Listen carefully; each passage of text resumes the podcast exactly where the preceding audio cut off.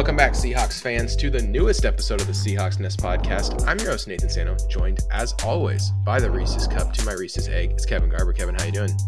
Uh, I am feeling timeless and delicious. And our very own Big Cup. That's right. Oh, The big dog himself, Eric Ronnebeck. Eric, how you the doing? Big cup. You didn't call me Reese's Pieces. I feel so loved. Yeah, well, I would never call you Reese's Pieces because Reese's Pieces are for redacted. Yeah, that's I'm try- I try. I, if I swear, I try not to do it in the first uh, the first five minutes of the podcast. Reese's Pieces are for people who don't know that uh, peanut butter M and M's exist. Yeah. Okay. So okay, we got to we got to uh, we got to we got to background the story because not only do we uh, do we need to background it for for comedy reasons, but also because uh uh the the- we need to pad for time because I don't want to talk about the game as much. So That's one time, one time, me and Kevin, me and Kevin are hanging out, and Kevin's like, "I'm gonna go. I'm gonna go to the shop. Do you want anything?" And I said, "Get me any any candy you want except Reese's Pieces. Reese's Pieces are for redacted." And then he and then Ke- Kevin did not hear the whole thing. He just Okay, heard We were Reese's at a Pieces. convention, and this was over the din of like three thousand people. Well, And we so were in a we were in a side the- room. I just caught the Reese's Pieces part right, so I Oh, come no. back and I'm like, "All right, dude, I got you some Reese's Pieces," and he looks at me like I shat on his lap when I I came mean, you back. you you were calling me a redacted. I can't. I mean, you literally.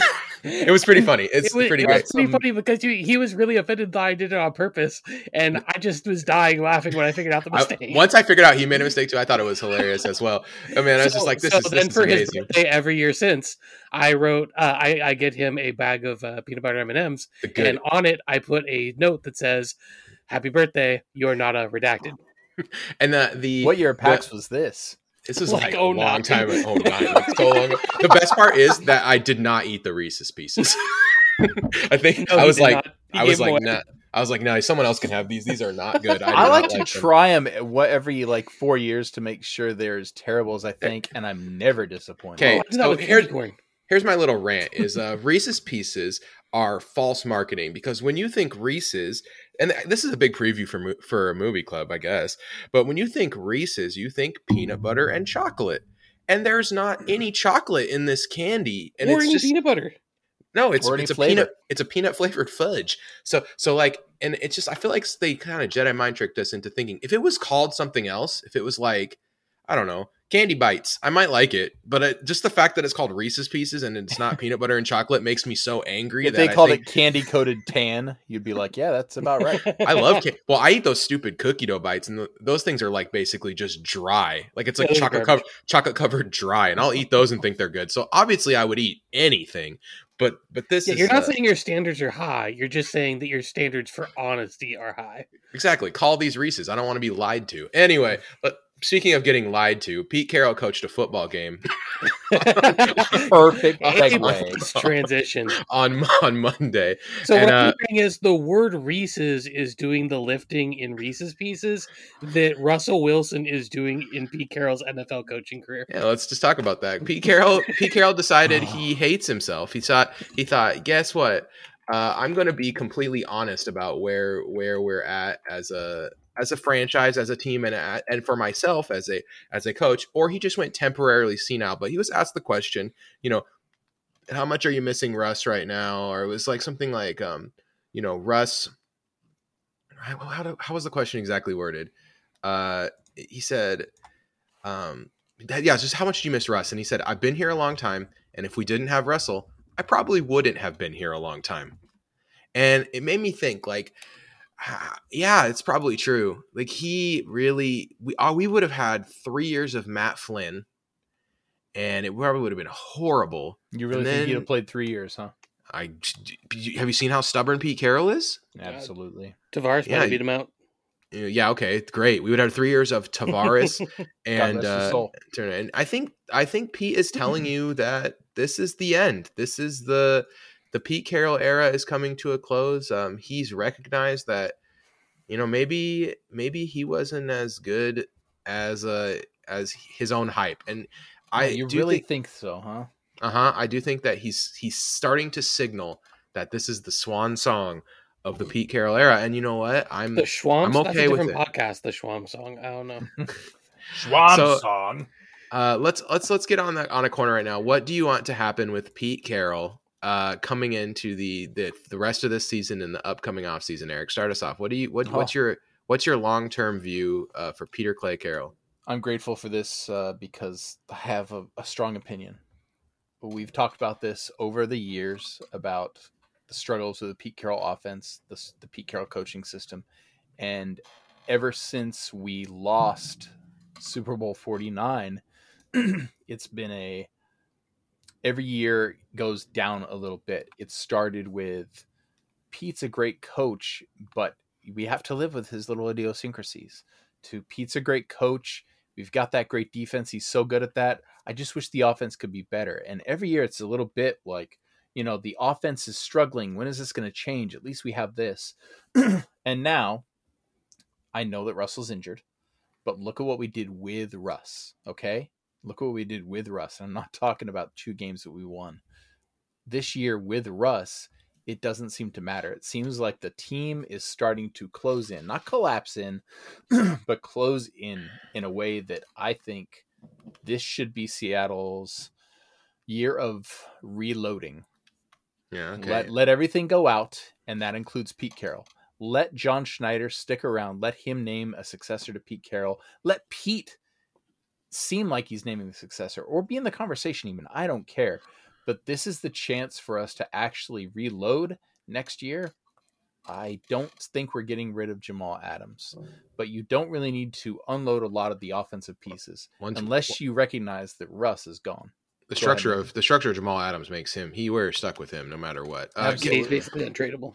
But Basically, this is him, Tyler, and him, Tyler, him and Tyler are basically two guys we're stuck with for the next three years, no matter what. and you know and what? Russ for the next two because his contract would suck to move next year too. And Russ, Tyler, DK, Jamal Adams, Bobby's probably sticking around, but and there's some other names obviously, but these are the people you can build around, and everyone else needs to just get lost. I think to try and recoup anything we can for next year's draft and to reload, because Okay. It's it's no joke. This last week against the Saints, I'm sorry, that's the end of the season. Everyone, Yeah, there's okay. I don't see there's any way we come back from this. Go ahead, Nathan. Go ahead. Uh, so, Kat, um, okay. So I'm going to address that point first. There's no way we can come back from this. I want to. I want to you to take a peek at the schedule, okay, and understand that and we are. we have seven teams for the playoffs. and we are seven teams make the playoffs, and we are still just like one game out of a playoff spot for somehow. Okay, we play the Jags, the Washington football team, the Texans, the Bears, and the Lions. Still, that's five wins right there. If in, unless the team is just so much worse than I than I think from a talent level, which that's we'll find seven. out next week. That's Yes, seven, will, Kevin. and I, I think we only need, really need to get to eight or nine, which would mean winning a one uh, one or two games against the Packers, Cardinals, 49ers, Rams, or Cardinals again.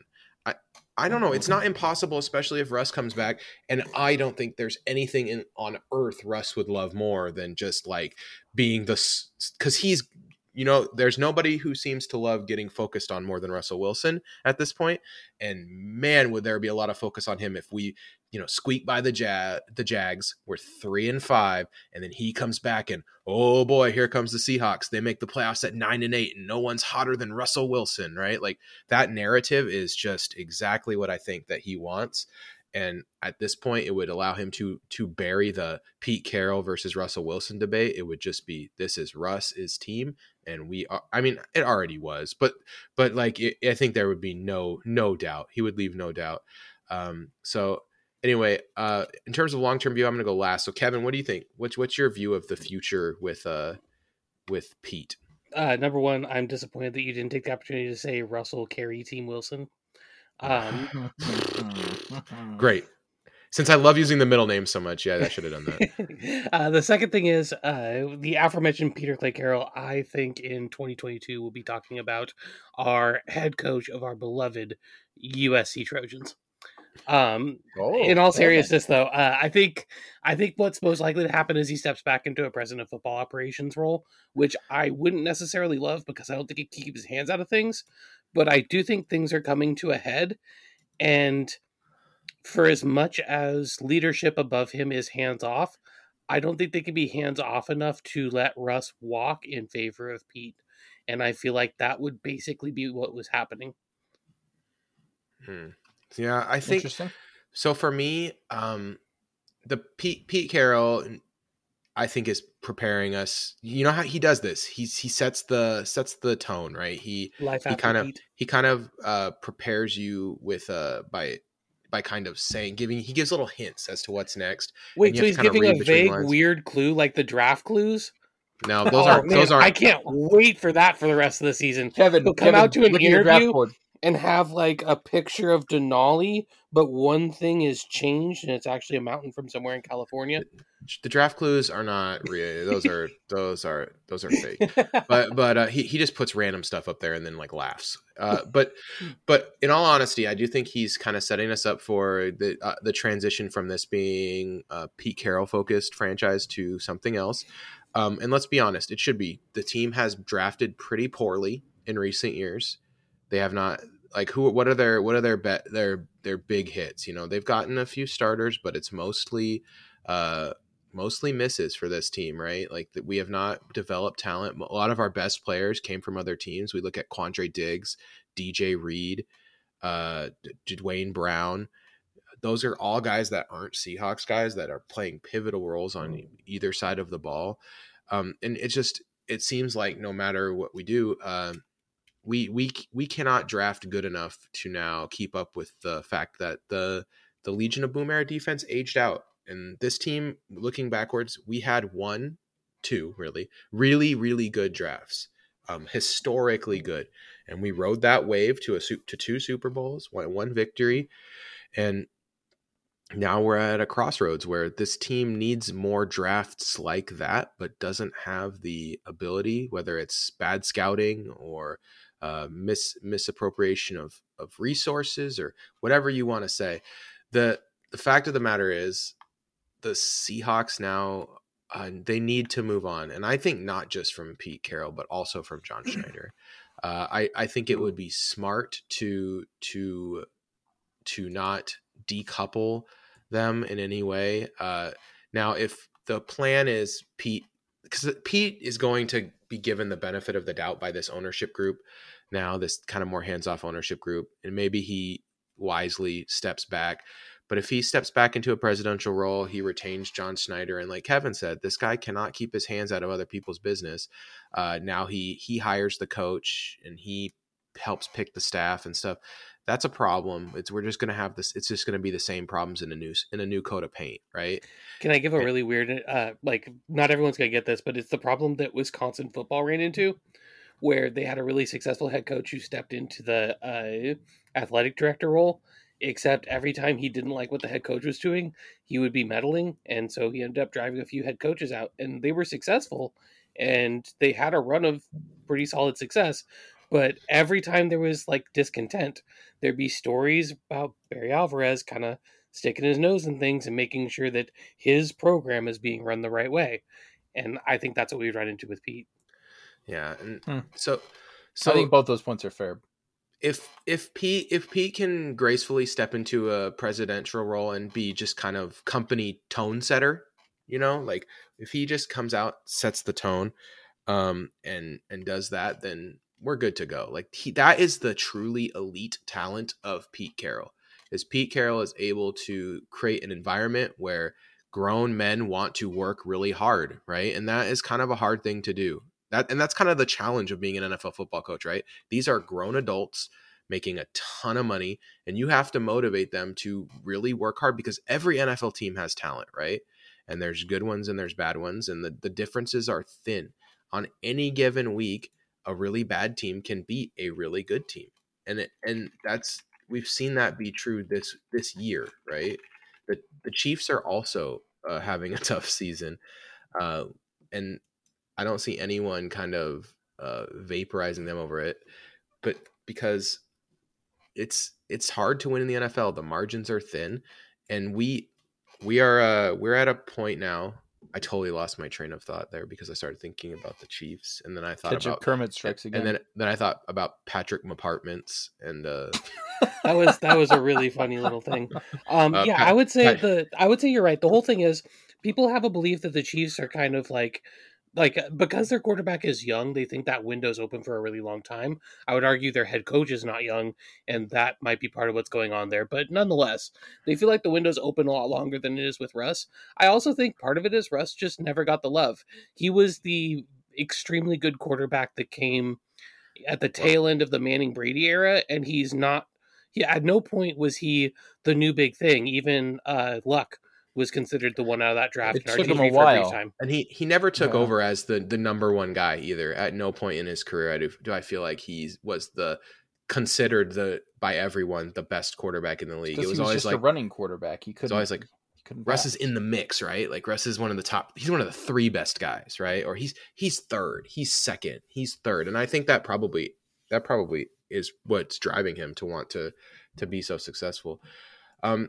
Anyway, yeah. If if Pete can step back and actually just be the tone setter, then I think that's great. That that is probably the best use of him. Anyway, Yeah, elite ego manager, elite Yeah. personality juggler. he, he can get he can get these guys who who have no reason to work super hard to to really get in and, and do the work um, but we would need to hire good coaching staff to go along with that and i'm just un, i'm unsure about the whole thing at this point you know what i mean from top from top to bottom uh, like I said, I'm not, I'm just as skeptical as John Schneider because these draft picks at this point are not panning out repeatedly.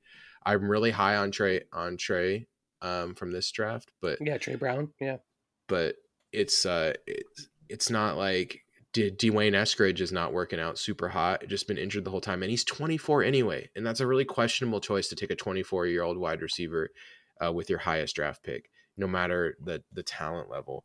And so, Now I do have one counter that I think is interesting.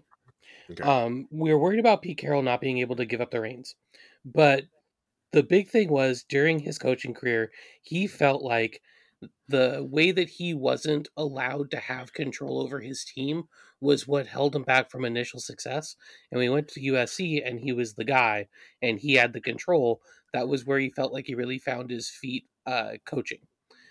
I wonder if he would recognize that in another coach or if he would have the awareness to think that he didn't want to do that to another guy.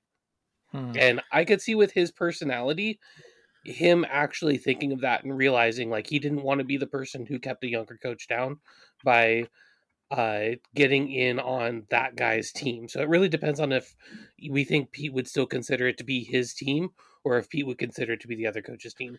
And let's be honest, like the Seattle, if Seattle just said, if if Pete said I'm stepping back, I'm going to be team president, that would be a very appealing landing spot for a hot coach, right? And like like a like a Yeah, like a Joe Brady. like a Lincoln Riley or Yeah. a Joe Brady, right? Like these guys who who stay at their college jobs because they're cushy and they're easy and they're really good, right? And it's like, why would Lincoln Riley leave Oklahoma? He's a god there forever and he'll never get fired, which is fair. Uh, but he he would he might leave to work with Russell Wilson, right? He might leave to get in a situation where he's landing with a guy who's already a top five quarterback. He knows exactly what he's getting, right? Th- This is that's a little that's a different situation. That's something a little bit different. And so that's kind of um why I think it might be good if Pete stepped back right now because Russ could recruit the coach and we could get the coach. We could get the guy who who might be more difficult to get in general, but the landing spot with you have Pete there to kind of mentor you into the NFL or to to kind of um you know help you build the culture and then you have Russell Wilson. I mean Russell Wilson makes it was going to make any coach salivate, right? That's that's a that's a great great landing spot. So So you heard it here first, folks. Head coach Brian Schottenheimer. yeah, if that's what the, Bringing If in, that's- bringing in his uh, his uh, uh, Bible study pal to If- come in and run that team. if that's what if that's what we do, um, I'm going to say that this po- podcast will not be recorded weekly anymore. I'll at least I'll, I'm gonna I'm gonna give myself at least some the weeks off. seasonal podcast. The quarterly wrap up. Uh, be- hey, this is a monthly podcast now. Yeah, exactly. I don't know if I'll be able to do weekly. So okay, uh, let's get in. Let's dig into this specific game, uh, Seattle versus New Orleans. Uh, so let's talk about the game plan, generic game plan. Pete Carroll ran the Pete Carroll game plan. This is exactly what Pete Carroll wanted to do. Do not fool yourself into thinking like, oh well, it's just because of Geno. This is the idealized version of Pete Carroll football. What Pete Carroll wants to do is run the clock, keep the game close, and have a chance to win it in the fourth quarter. That's all he cares about, and all those things are true about this game. He ran the clock. He kept the game close and they did have a drive to win it in the fourth quarter. And hell if jason myers can make a couple tough field goals in that weather no no small feat. That was some pretty blustery wet weather right? But if he can make a couple tough field goals in the weather then like that that last field goal by the way the way it, it just like blew after he kicked it Oh, i was like yeah. Oh. I was like, oh my gosh, ah, yeah, yeah, that's not great. But uh, if he can just make those uh, those longer field goals, I mean, we we're ahead in the game. I don't know if we win, but we're ahead, right? We we we have a lead, sixteen to, to ten, when they're driving down the field, and they can't just kick a field goal. That way we So- can play incredibly weak prevent defense for the last it- two minute wow. drill and let Pete- them win on a Kamara screen pass. Pete exactly. Bent. I- We probably would have lost them. anyway. I'm not like I said. I'm not saying we would have won. I'm just saying that look different. This is the idealized version of Pete Carroll football at this point. This is what he wants to do. And the crazy part is, if Russell Wilson was there, he would have bailed Pete's ass out. Like he, he would have bailed him out. Like he would have been able to to that last drive. Russell, you know Russell Wilson's going straight down that field and scoring a touchdown. There's no way. And we win the game 17 to the 13. But it's just um it's bewildering that that this is kind of where we're at now is is and Geno how we got here, not just with Russell going down, but when Russell was here, like that's that's why I said earlier the team was the team wasn't making the playoffs is because if you if you scrape together five wins, you're looking at still maybe eight wins on the season. I, I can't guarantee that's going to be enough for us to make the playoffs. It shouldn't be. I think 9 and 8. I think there's going to be the last team's going to be 9 and 8 and the problem we're going to run into is one we now don't have a tiebreaker against New Orleans and if they hit Or a rough patch Minnesota. And if they in Minnesota and if they both hit rough patches in their schedule and finish the season 9 and 8 well now we are behind them.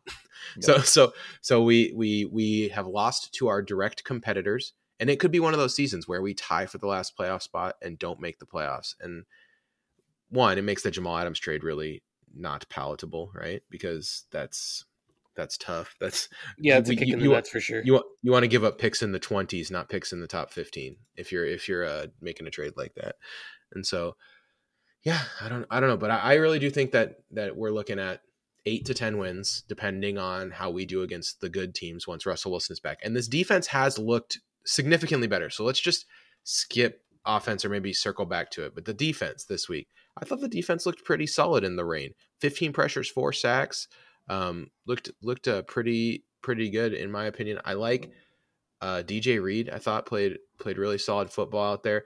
I, it helps that New Orleans' wide receivers are talentless hacks. I mean that is I, I am I was like holy smokes these my favorite was Jameis pointing and then the receiver like trying to run that direction but looking like their legs were stuck in quicksand because Yeah. it's New Orleans' wide receivers and then him like throwing to a spot and then being like bro you can't run to there. Like like I just I, I just I can't can't imagine how frustrating that was for him because man it look his wide receivers look slow and bad. But yeah I thought the defense played a really solid game and uh, did what they needed to do. You you you can't you can't give up 13 points and be mad at the defense right can, can you can you be mad at the defense Kevin I don't know tell me Uh, mad? No, uh, I'm not mad. I'm just disappointed. Um, Okay. Actually, in all seriousness, I thought it was a pretty solid defensive effort. Uh, I feel like the team was bailed out by a generally inaccurate game from Jameis, which, I mean, yes, he's going to have those. He is Jameis Winston. and J- Jameis in the rain too and I, I but I didn't think Jameis was that bad like No, he wasn't terrible, but he he was a bit inaccurate. Sort of like um it's sort of like how our stats against the Rams, you're saying they're going, man, if Stafford could hit the broadside of a barn on a couple of those plays, we'd look really bad. It was kind of the same thing here where it's like there were a couple ones where it's like Jameis took a shot and you're like, who did you think was running that route? Because it was not the mm-hmm. guy that you threw it to. and I kind of want to give it up to Jameis because he did a thing which is which Jameis would not have done four years ago or three years ago, which is he played a really smart game when he was not under pressure. 19 for 27, 8.2 yards per attempt on a lot of like um, 20 yard or less intermediate intermediate uh throws you know dump offs to kamara uh, late crossers uh just hitting a guy on the outside and letting him run for five yards seven yards uh 10 yards let him run after the catch like just kind of manage the game when he was under pressure we actually killed him like he was 0 for 8 he did not complete a pass when pressured and Yeah. it's just like that that kind of thing when we flushed him out of the pocket, when we got him off his spot, man, he was just awful. And we got 15 pressures in this game. We put we we did we did a good job getting to the quarterback, which is why I think this defense kind of kind of did the did the thing. I know? think in general our front four did a really good job. Uh, they were doing a lot to try and run the ball on us. Um, that was clearly what they wanted to do as well in the rain and with the offensive situation they have. And I felt like our front four held its own pretty darn well. I think they have a diminished offensive line and we should have been able to do something against them. But I feel like a lot of this season, I felt like we should have had an advantage and we weren't able to push it. So it was nice to see Poona Ford and um, with Bryan Mone and a few other people. Um, I thought Rasheem Green had himself a good game, uh, both rushing the passer and playing the run. Uh, Dunlap set a really good edge when he was out there. Alton Robinson probably had his best game against the run because that's always kind of the question with him. Mm-hmm. And then Al Woods played really well when he wasn't making boneheaded mistakes. Yeah, Poona Ford had six run stops on twenty-five run defenses. That's crazy. That's really that's good for a fullback. That's that's very that's very effective uh, in efficient football play. Benson Mayowa, they they kind of mixed up how they used him. Used him a little bit as a like kind of third linebacker hybrid. They used him in the Bruce Irvin role, and I thought he did pretty solid. I can't. They didn't. He never got targeted with the pass, despite dropping into coverage twelve times. And um, if that's kind of what they were trying to do with Darrell Taylor, and maybe that's Benson Mayowa just is more prepared for that role than than Mayowa is. He's a lot more NFL snaps, yeah. Is is prepared for that role than Taylor is. Than Taylor, Taylor maybe yeah. Taylor needs maybe needs to be just kind of more of a pure pass rusher at this point, but teams throw a lot, so you can put him on the field a lot more and still have him just rush the passer every time. It'll be okay uh, yeah, I, th- I thought the defense. Jamal uh, had a good game. Um, he had he was asked to cover I, a lot of ground on one side of the field, and he did a good job with that. I, I don't know, Kevin. Twitter told me that Jamal Adams is the worst player ever to play football. So that's true. And for the worst player ever, he had a pretty good game. Yeah, the, the, his uh, alignment chart too was really interesting. Nine nine snaps in the defensive line, twenty one in the box, twenty at deep safety, twenty two covering the slot receiver, and two at wide corner. Uh, I, I, think that the use, mixing up his alignment like that is how you should use Jamal Adams, right? He should be all over the field. Let him uh, kind of make plays in different places. Uh, use him to to jam up a bigger receiver. Uh, use him a little bit in free in, in, free, but mostly play single high looks with Quandre. Right? Use him to scare the crap out of the quarterback because he comes streaking in like a missile, and they always just throw it in the dirt. I like the idea of of as I, I, like I hate when we are playing cover two all the time, but but using it to mix up more cover three looks is solid, and that's what we did in this game, right? Yes, it was it was a change up, not the fastball, and I I don't mind it being the change up. I thought that was fine. I think another thing is um, I feel like as much as I hate seeing Blair go out with an injury, I think the fact that it forces the hand of having Amadi be our kind of every down starting slot corner is going to in the long run be a good thing for the team. I think trading them back and forth, their skill set is different enough that it actually kind of ended up hamstringing the defense because they were finding snaps. And I wonder if offenses were queuing off of which one came in to kind of know which coverage packages we were running. Because yeah. I feel like you could almost have done that. Well, Ryan Neal came in and played some big nickel after Blair went out, and they he was targeted four times and gave up 46 yards after the catch. So I I don't know if maybe he had a I thought, rough game. I was into that, and it could just be Alvin Kamara. I'm more than willing to give credit where credit is due. Alvin Kamara is an extremely good football player, uh, but but I don't know how much. That's something that maybe that you need to look at on a game by game basis. Maybe I was too too uh, bullish on on the big nickel. Could be a matchup thing. Yeah, it could be a matchups thing. I think you're right. Amadi is the answer at at slot corner. He looks he looks good. He looks like he can cover. I don't know why he doesn't why he hasn't been able to crack. I don't know if it's because Pete sees him as a more of a special teamer or what. He is very good at special teams, but yeah, I'm I'm into that. Eric, is there was there a defensive standout for you, or did you think it was overall just kind of a good team defensive effort? I think it was a good uh, team confidence builder. I don't want to sit here and say, yeah, the defense looked great and there's all these stars. I, I think, you know, Kevin pretty much named everyone that I have. Um, I think that Jameis Winston he's he has ups and downs, and I think the downs were not his fault in this game. I mean, Tre'Quan Smith had some had some real real those wide- problems. Those wide receivers, man, they were never open. And then two on the on the broken plays when he's pointing, Yes. and those guys just just And there's- awesome. You got to put that on the quarterback. You got to know how good or how bad your receivers are. Yeah. But this is a good confidence builder. If we're getting younger on the defense, which we have to do, you need these confidence building games. It's not like Kam Chancellor started out, you know, going up against the the number one team in the division, killing everyone. No, he made his mark against the Bengals, um, that were very bad at the time. Uh, this this is a confidence builder, and we can build on this. Which is there's nice. only there's only one play I want to rag on the defense for, and that was the classic uh, Russell Wilson play that Jameis did to us, where he pump faked like four yards past the line of Oh. scrimmage. Ah, yes. Oh, And I that think- hurt my I don't, brain. I don't I don't know who jumped for that, uh, uh, but whoever it was, I was. Uh, I think it was Brooks. It looked like a linebacker. Okay, yeah. Well, bad job by you. Uh, that, that was not yeah, not, not- my favorite. not not good. Um, the the last thing I want to mention before we move to the to the offense is um, this one's specifically for Eric. Eric, what looks what is uglier, uh, Carlos Oh, Dunlap boy. wearing eight or Benson Mayowa wearing ten? Uh, you know, I'm gonna- I, I'm sadly I, I have to say if I'm going physically, it's Benson Mayo. Mayo. I don't understand why, why would you wear such low numbers? It's so weird to me. All right, anyway, Throw me. uh, yes, All year. I of- seriously have a hard time. it's seriously like when I see it, it, it makes me like I'm like, Ugh. and I never thought I'd be old man yells at cloud, but I feel like that that this is where I became it. Getting Old man closer yell. to getting closer to me. Old man yells at, at cloud because I do not like it at all. All right, let's move over to the offense where our players wear numbers that are of more, a more standard variety. So Geno Smith had himself another very average game, and I think the the Geno Smith line uh, that Ryan Clark gave is was true again. Geno Smith can keep you in a game, but he cannot win you a game. And boy, Geno Smith could not win us this game. Twenty two pass attempts, uh, twelve completions, one hundred and sixty seven yards. But if you take out one play, it's eleven It's awful. 11 Mhm. for 21 with uh with 80 83 yards It was a That's so hold on. This was that's like it- four yards an attempt man It's a different game, but remember, uh, like a few weeks ago, I was telling you about the Senate. We we reminisced about Seneca Wallace, and I said, yeah, there was a game I went to with your dad where Seneca Wallace just had this bomb, like seventy yards to Koren Robinson. It was like, yay, everything's great, and um, then the Seahawks lost forty two to seven. And when when Geno got that pass, I was like, "Oh right!" And then in the back of my head, it was like, "That's it, Eric. You know that's it." And I was like, "Shut up, brain! You don't know anything."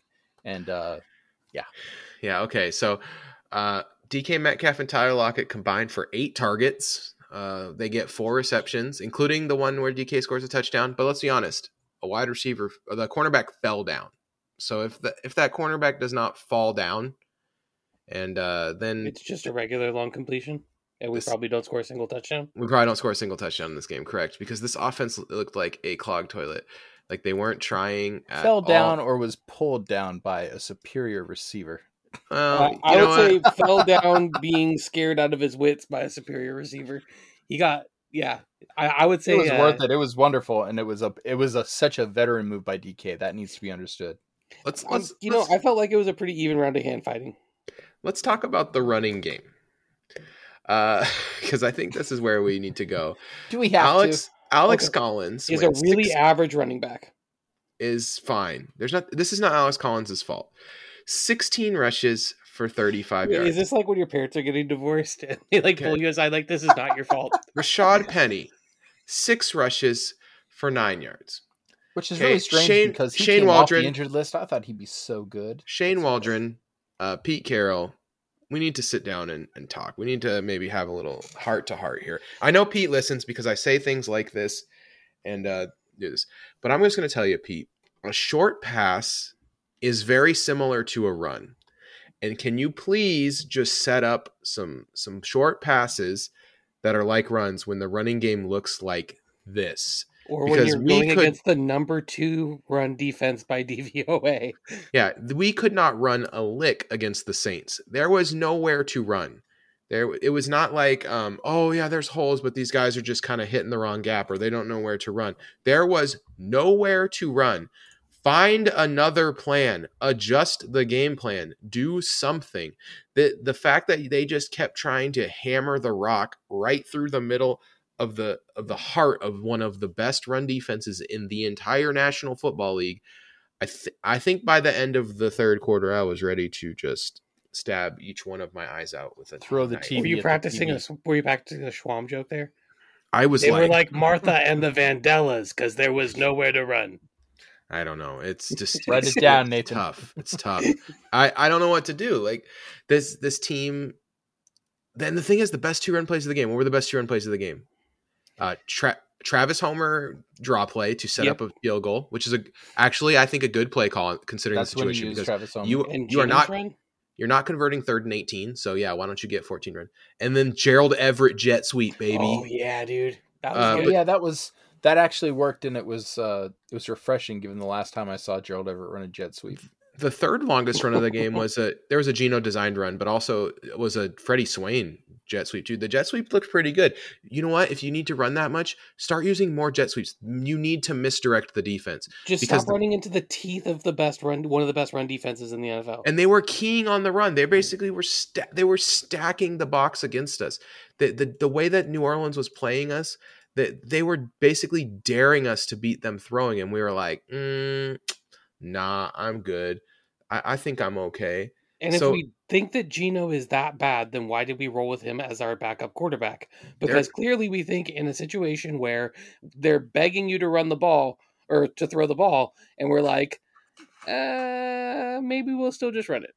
Of their 56 defensive snaps, they put a secondary player in the box for 35 of them.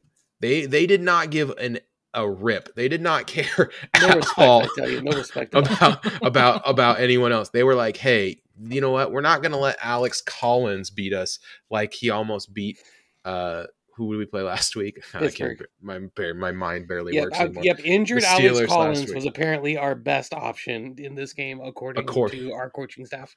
according to their coaching staff and their coach staff too. They knew it. They knew we were coming with Alex Collins, and uh, well, we we saw what happened. They they stopped it.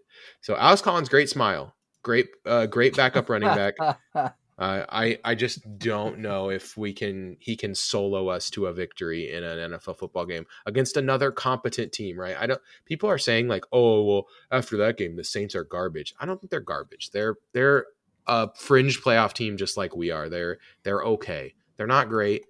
They're They're a team that we want to beat, that's for sure. But yes, like they they're like have Minnesota. Jameis, they have Jameis Winston as their quarterback all the time. The, and No, crazy- uh, the crazy thing though- in is our DVOA didn't even go down that much. We're tenth. Like this, it's insane to me. I don't and know. it went Like, down almost entirely in our passing offense, which yeah, yeah, that seems about right. it, it'll be back. Yeah, defense. The, the improvement of the defense was enough to balance out kind of how badly the offense had played in this game. I have no other compliments for the offense. Uh, I don't even think like stalwarts like Duane Brown really played particularly good. He got pancaked a, a couple times, and I think maybe he was okay. Maybe he was just slipping on the on the slick the slick uh, oh, grass or something. But Actually, I think um, Geno was doing some really deep drops, and I think it Yeah. was throwing off our tackles. You'll notice Shell and Brown have had considerably worse games with uh, Geno in there than they did with Russ. Man, he, he drops back so far, and it's like, dude, you're tall. Like, There- climb the pocket, stand up. There are some things uh, that Geno does, and I was so, but I forgot to say, I'm. This is the first time I've watched uh, Manning and Manning on Monday night, Oh, and I loved it. Best part so of the good, game. So especially when you know they let Marshawn drop the f bomb and say. And then I- say, when, say came, redacted like four times. when they came back from commercial, and Peyton's like, "Hey man, sorry about that." Uh, just- I love how they rag on each other. But either way, like Uh. Peyton had some, you know, they try and keep it cool, but they try and keep it honest. And they said some, you know, very, very serious things about Geno Smith that going back to some of his tape you can watch. And that's he's, it's just like the little football things that we, we say as armchair quarterbacks, he doesn't do. Like instead of, instead of running around, step up, step up and make Yeah, that, that climb throw. the pocket. Exactly. And he's, he is definitely, he's going out too far. That's, that's got to be something that the offense is okay with, and they shouldn't be. yeah, or something. I mean, or it's just a bad habit that he has that he's never had coached out of him. And at this point, you know, he's he's 31 years old, right? He's not he's not changing who he is at, No. at age 31. No, and I think that's one of the reasons why he became a backup and why I've been able to sign him for pretty cheap is because he was never able to get that out of himself from West Virginia. Like mm-hmm. that's just the guy he is. And so we end up in a situation where our best wide receivers are being targeted eight total times. Tyler Lockett gets 12 yards and you know, Fuller's getting blown up. The tackles are getting, and that might be part of the reason why he's not Hung out to too, dry. is because Fuller's getting blown out and our tackles are hung out to dry. Like we are not, we are really setting up our offensive line for failure. Yeah, and and the, the thing is you, they just needed to do like if if you don't know what to do with the bad offensive line just watch what Pittsburgh did last year right and I I, I don't think Ben Roethlisberger is good but the Pittsburgh offense was able to move the ball last year and they won a lot of football games right because all they did was they had Ben Roethlisberger stand in the shotgun snap the ball and throw the ball within one second of, of getting the ball he would Yep. just get the ball look at two guys throw the ball that's it Rock and and, then fire. and then if, if there was if the guys weren't open, do you know what he'd do? He'd throw it into the ground at a thousand miles an hour. And that's fine. That's okay. You just you just run your offense that way. That's you have to change what you're doing. You cannot just say, "Oh well, we can't throw because our blocking's not looking too good." So, oh, let's just run Alex Collins between the tackles a hundred, uh, sixteen times. That is a recipe for failure. I don't care how good Jamarco Jones is blocking. When he actually had, had a couple really nice run blocks in this game, I don't care how good he's blocking. It doesn't matter if everyone else getting blown up and they have eight guys in the box all the time. I'm- just very, I'm very frustrated. All right. So what Feeling- can we do to fix so this mad. against Jacksonville? So we got Jacksonville coming up. What can we do to Well, not wrong the ship? here's the thing. right. Jacks- Jacksonville already won their Super Bowl. Okay. Their Super Bowl was win one game. And lo and behold, October 17th of the year of our Lord 2021, they beat the Miami Dolphins the 23 to Florida. 20. The Florida Bowl. Uh, that was in London, wasn't it? It was the battle for it was the battle for all of Europe. It Um, had the it had the same number of Florida fans of professional football as it would have if it was, Was it- in Miami. Wait, was it a London game or was that Jaguars someone else? No, that was It was- Jaguars. it was it was the Florida Bowl. It was Yeah. in, Kevin's right. Okay, anyway, uh so now we get to play we get to play the Jags at home on Halloween.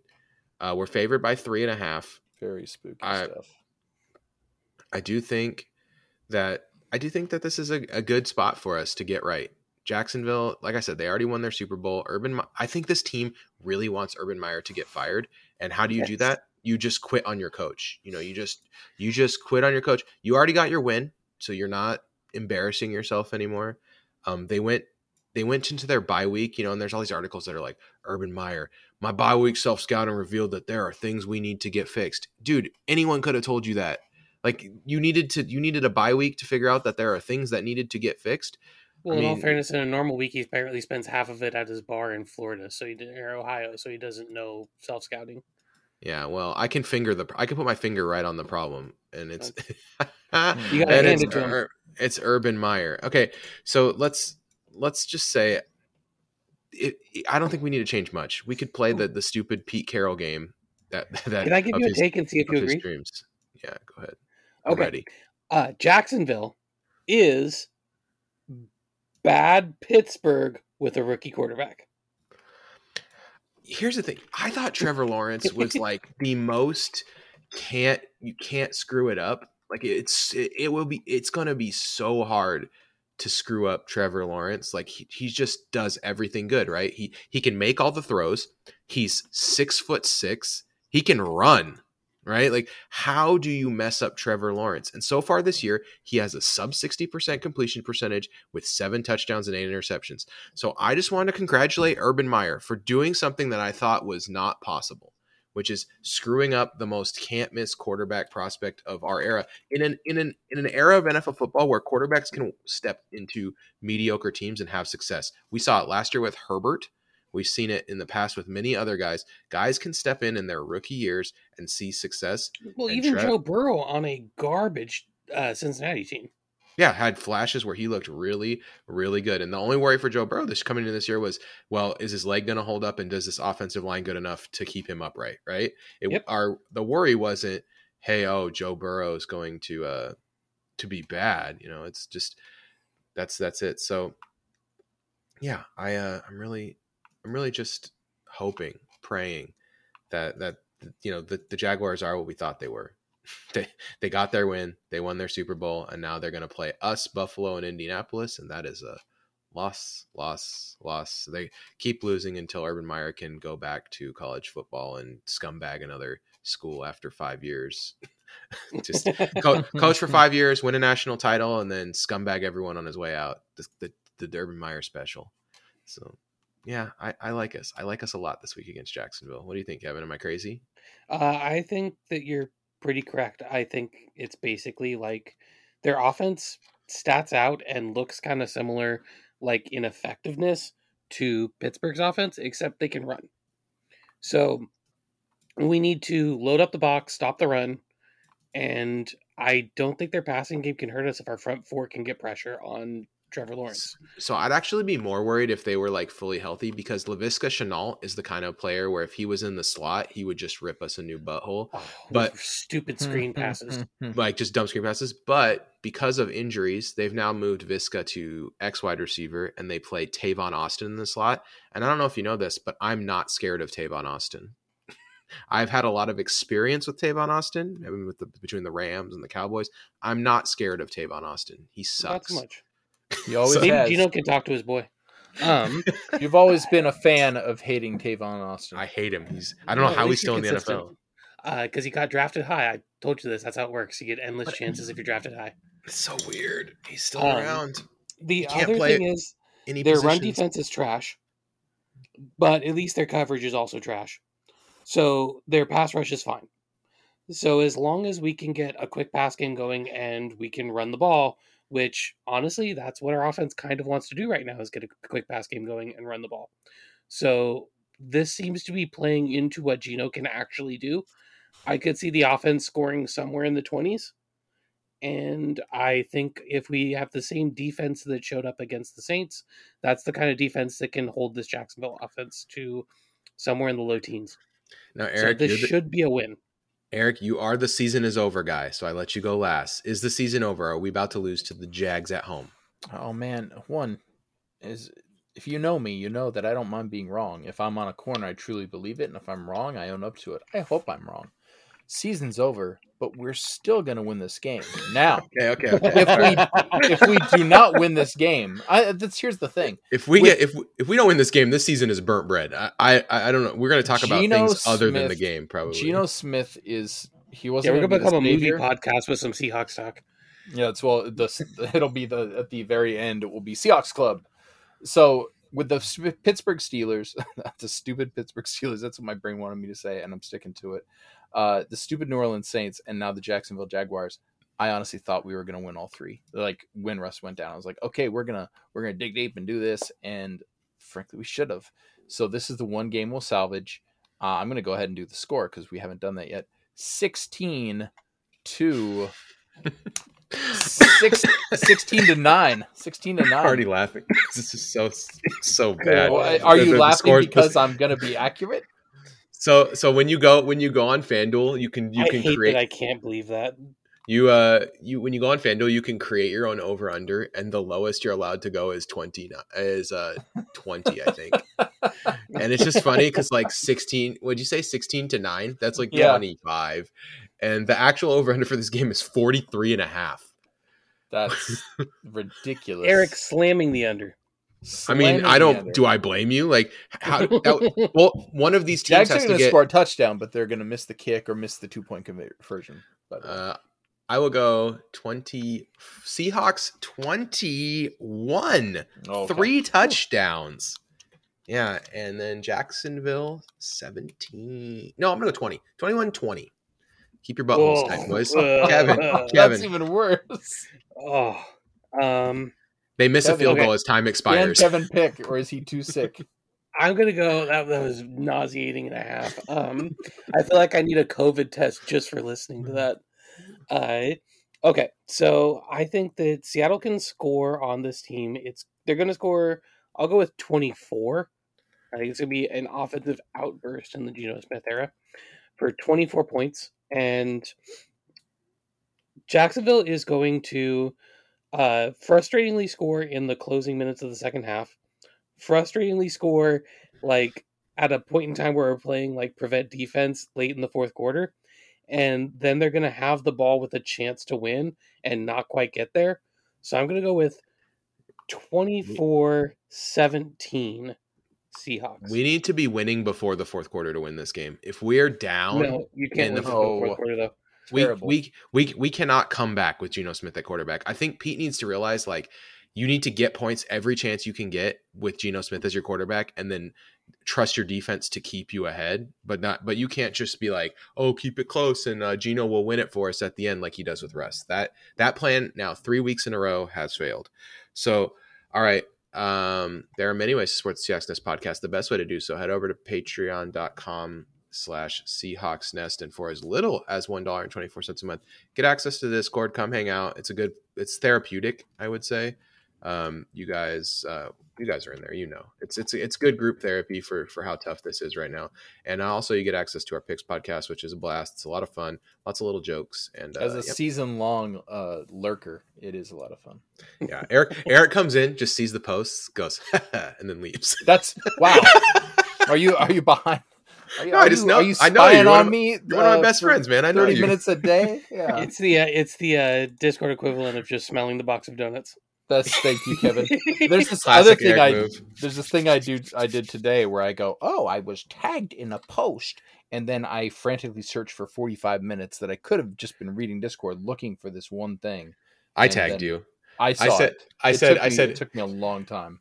I said, Eric got the both of worst of both worlds. The Seahawks lost, and the Saints defense didn't score enough points for him to win fantasy. Yeah, That's, I got called that too. I was like, well, right, I, you're gonna both. You're gonna lose both of these, aren't you, Eric? I wanted to I wanted to win both. I was like, dang it, I couldn't get a win with both. I gotta lose one. Okay, so uh, oh yeah, and big ups to Blake at Washington Fish Quest, uh, uh, our our all time greatest sponsor until someone else pays me money to, to say someone different. Okay, so so I went in and I thought, okay, we could do like a candy eliminator. We could do a candy fave five. You know, it's Halloween week. We always do something candy themed. And I thought, man, I already know Reese's Cups wins everything we do, right? So. I thought, so I don't know if you guys know this. When I go to the grocery store, I'm like a cereal trier. They put that that garbage at the at the checkout stand, and I see it, and I think I'm gonna eat that, and I buy it, and then I eat it. So I've tried like 50 different Reese's products, and I was like, you know what we should do? And you could check that. You could check the link in the in the chat. I was like, we should uh we should do an eliminator that's just all the different Reese's products. I mean, I, I I eliminated three that I knew no one but me had tried. So I've had Reese's Big Cup with peanut brittle.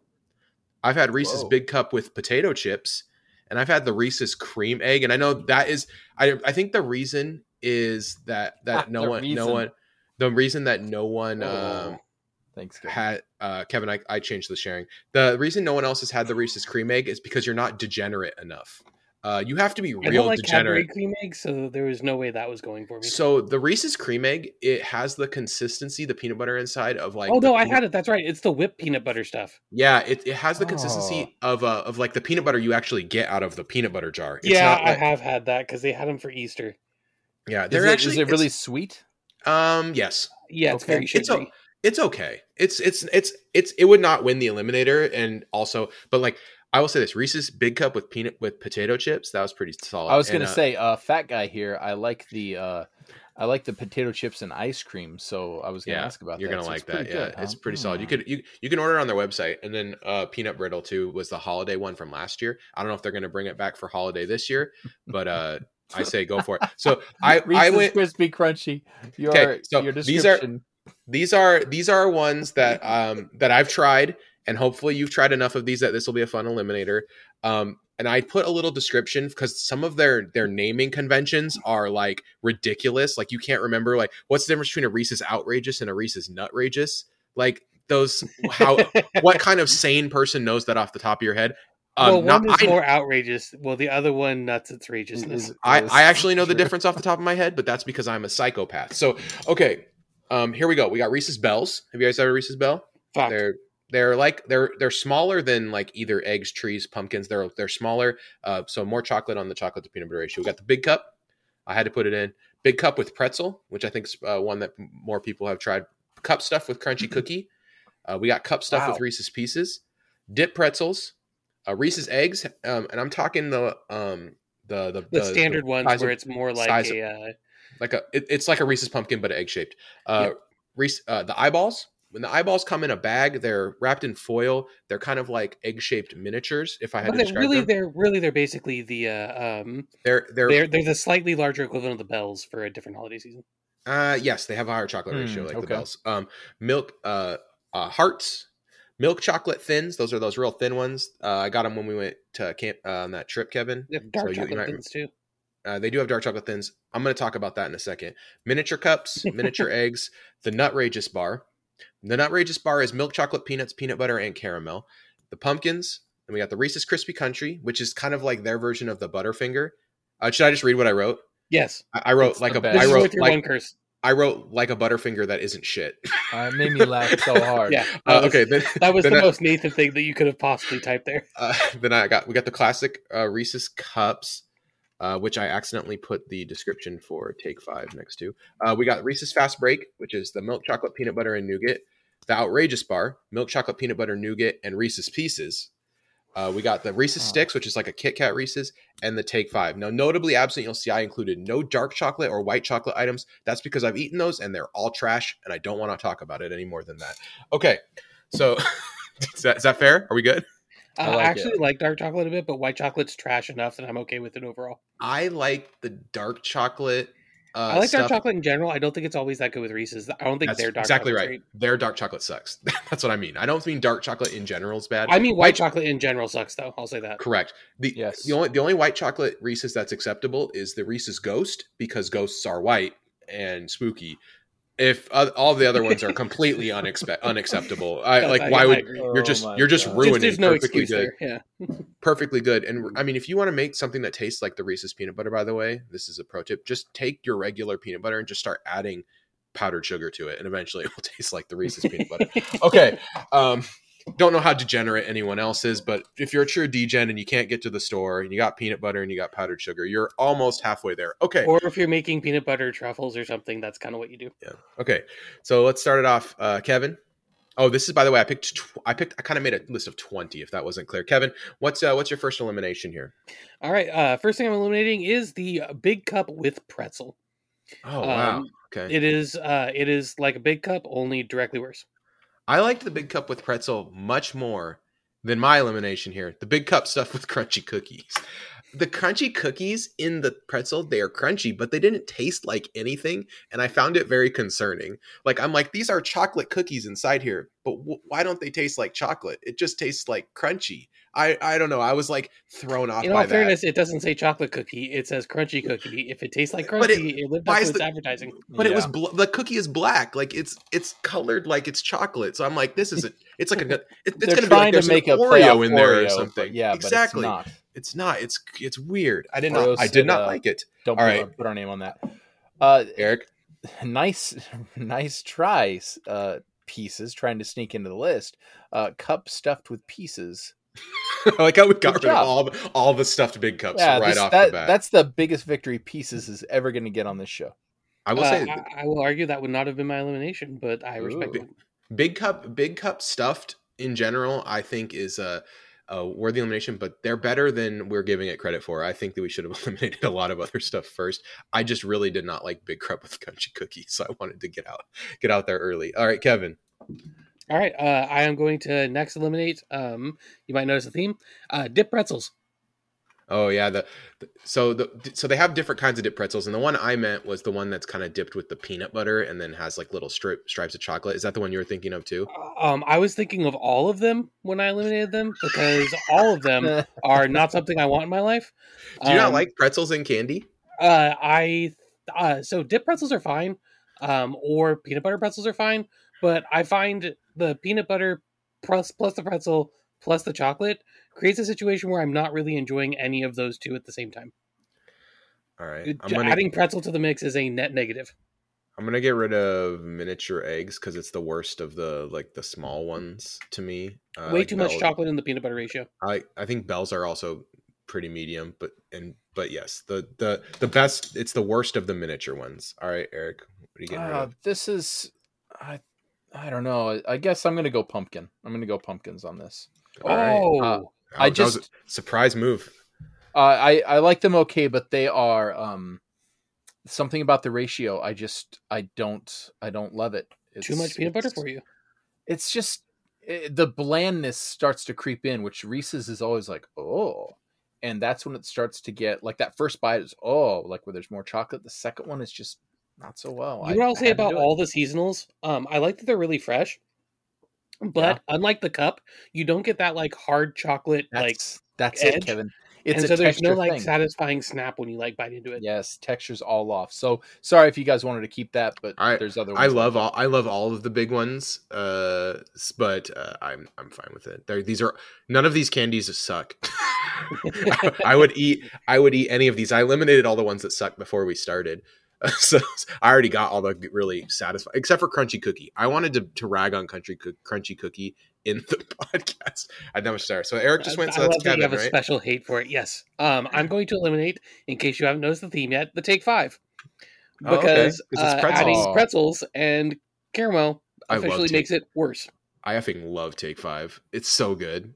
that. I could- I've I've never had it. It's right up my alley. I feel I feel yeah robbed. um all right i'm getting rid of um i'm getting rid of miniature cups because i like the i i think for me um if i wanted to go heavier chocolate ratio the milk chocolate thins has totally taken that corner from- Valid. from, miniatures for me and i think like to the point where like i i just would much rather have the, the thin ones are really good and i i like totally love them and so um, and I sometimes I want a little bit more chocolate than peanut butter, although generally I'm a hound for that peanut butter with powdered sugar.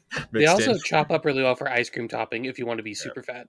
Yeah. So mini- miniatures, uh, it's a good run, but I'd rather have the eyeballs or the uh, and maybe not the bells. Maybe I should have eliminated bells. I'm gonna eliminate. You definitely that. should have eliminated the bells. Okay, Eric, go go. guys, guys, guys, don't worry about it. Bells, get out of here. I was like, I was like, man, maybe now looking at this list, bells is totally out of place. So Eric, thank Yeah. you. Definitely should have been eliminated. So I bells, think after the bells bells, are go, just fine. I think after the bells go, then we have to eliminate the next one that's kind of weaker in that line, um, which is the eyeballs. Eyeballs are like they're like the better bells. Yeah, they're like the better bells, but not better enough. bells that they fixed. I like eyeballs better than I like eyeballs better than miniature cups. I think that they're very similar. They have similar. I just think that the, the way that the it's fatter in the middle kind of puts a little extra peanut butter in there, but it's still got the thi- it's still got the thicker chocolate like the um Well, Like you know, the the thing is, again, uh, the fact that they're the eyeballs means that they are like fresh seasonal when you get it. So you're Yeah, always true. going to get a fresh pack, which always gonna- makes it better. it's not going to taste kind of musty. Like, all right, whose turn is it? That was you did eyeballs, Kevin. It's my turn. Yep. Uh, all right, let's get rid of the fast break because I never thought, um, what if a Milky Way had peanut butter instead of caramel? And it's better than you think it's going to be, but uh, I'm I'm still going to get rid of it. But it. it's still worse than a bunch of the Oh. other stuff on here. okay, yeah. So go ahead, uh, Eric. Me. Eric. So I don't. I've never had this, but if you're gonna er, eliminate the fast break, you can't tell me that adding Reese's Pieces to it is going to make it better. Uh, outrageous bar, goodbye. It's a it's a textural thing. You know, it adds like a little crunchy element to it. But which I kind of right. like. You're probably right. It's it is better, but not that much better. Kevin, go ahead. All right. Well, I cannot let the uh, Nutrageous outlast the outrageous bar by very much, so I'm eliminating the Nutrageous next. Yeah. So you never asked yourself the question, what if a Snickers had peanut butter instead of nougat? I did, and it turned out that Reese's that- answered that question better than Snickers did. So good on you, The- Reese's. Yeah, the Nutrageous is better than the Snickers PB. If you thought like Kevin- Snickers Kevin PB was gross, Snickers. Snickers PB is gross. It's not good. It's it should be a good candy. That's like a slam dunk, and they screwed up. But it's up. definitely worse Snickers. Like, congratulations, you added peanut butter to chocolate and somehow ended up with an inferior product. um, I am going to get rid of hearts because eggs are better than hearts. Oof. Um, and in my in my humble opinion, actually, I think trees is the best of those, but trees are gone, so now I'm gonna get rid of hearts. Uh, all right, that means it's Eric's turn. Um, man, I really, I really think I'm gonna offend you guys with this. I assumed you were going to throw down on eggs because eggs are like the pumpkins you already eliminated a long That's time why I was going to do hearts, but I, I had to keep one. I probably should have kept the pumpkins for the more spooky. I'm sorry. They are guys, I'm- I, I'm I actually rid of- think it's funny because like my rankings of those would be like trees, then tr- oh, it'd be trees, then pumpkins, then eggs, then hearts. So like we kind of eliminated them in a weird order it, from my personal preference. But let's be honest, they're all the same. They're all the same. Uh, speaking of it which, matters, Nathan. It matters. going with the texture element, uh, big old goodbye to Big Cup. And I'm Oh, sorry, Big Nathan. Cup. I love Big like Cup. Place. I love Big Cup. A Big Cup could have been it would have been a valid winner for me. Gotta love Big Cup. It's just it's just the the regular one, but but big. That's really what, why would you not? How could you not like it? It's just Big Cup, dude. The Hey, how- ratios the ratios of chocolate to peanut butter are almost exactly the same too. How which is is Reese's like, not sponsoring this show? That's the best tagline I've ever heard. all right, we're down to a we're down to a top five. We've got eggs, the chocolate milk chocolate thins, not the dark chocolate thins. The Rispy, the Ris, Reese's crispy crunchy, which is like their version of a Butterfinger, but it's not doesn't get stuck in your teeth. it's not redacted. trash. Uh, and then Reese's cups, and then Reese's sticks, which are like the uh, Kit Kat Reese's. All right, Kevin, what are we getting rid of? All right. So uh, looking through the list, um, milk chocolate thins have a place. Uh, I understand where they are used and why they are used. The Reese's cup can't mess with that. Reese's crispy crunchy was way better than I thought it would ever be. And I've actually found Reese's sticks to be one of the Reese's products I'm going back to most frequently. So I think I have to eliminate eggs at this point. Yeah, All right, call. Fair. And I think that um, you don't mess with the classics, so I'm, I'm with you. I'm, I'm down with that. All right, um, it's my turn. Uh, all right, let's get rid of. I'm gonna get rid of milk chocolate thins. I think because the, the other three candies that are left are all S plus tier, and that's just S tier. So it's like Yeah, yeah. got got, got rid of great. You can you, you can die at the altar of very very good. This is like when we eliminated Halloween, the John Carpenter eliminator. You know, it's, it's got to go at some Sometimes- point. Some sometimes it's got to go. You got to get rid of something you love to something for something you love more. All right, uh, Eric. Hit us- I I think it's time, and I would have done this before your last elimination. I, you deserve to be here. Goodbye, Reese's Crispy Crunchy. Yeah, I'm, I'm down with it. All right, Kevin, that means you're going to make the choice between Reese's Cups and Reese's Sticks. Are you going to eliminate the classic, the, the number one uh, candy of all time by every measure we've ever done? Or are you going to take the new the new kid on the block, which is probably still like Reese's Sticks are probably like 20 years America old. But the, is the, watching. Kevin. the very So- good though, the, the Reese's, the Kit Kat Reese's, the Reese's Sticks. So I really like a Reese's stick. I think it's uh I think it's really edible uh straight out of the store. But the king of Reese's product is when you buy Reese's cups, you put them in the fridge, you wait like 30 minutes, 45 minutes, let them get a little cold, and then it makes that first satisfying crunchy bite even better. Uh, Reese's cup is the champion. I am eliminating Reese's sticks. That's right, kids. Don't mess with the classics. Grandpa told you. All right, for Kevin, for Eric, we will see you guys next week. Go Hawks.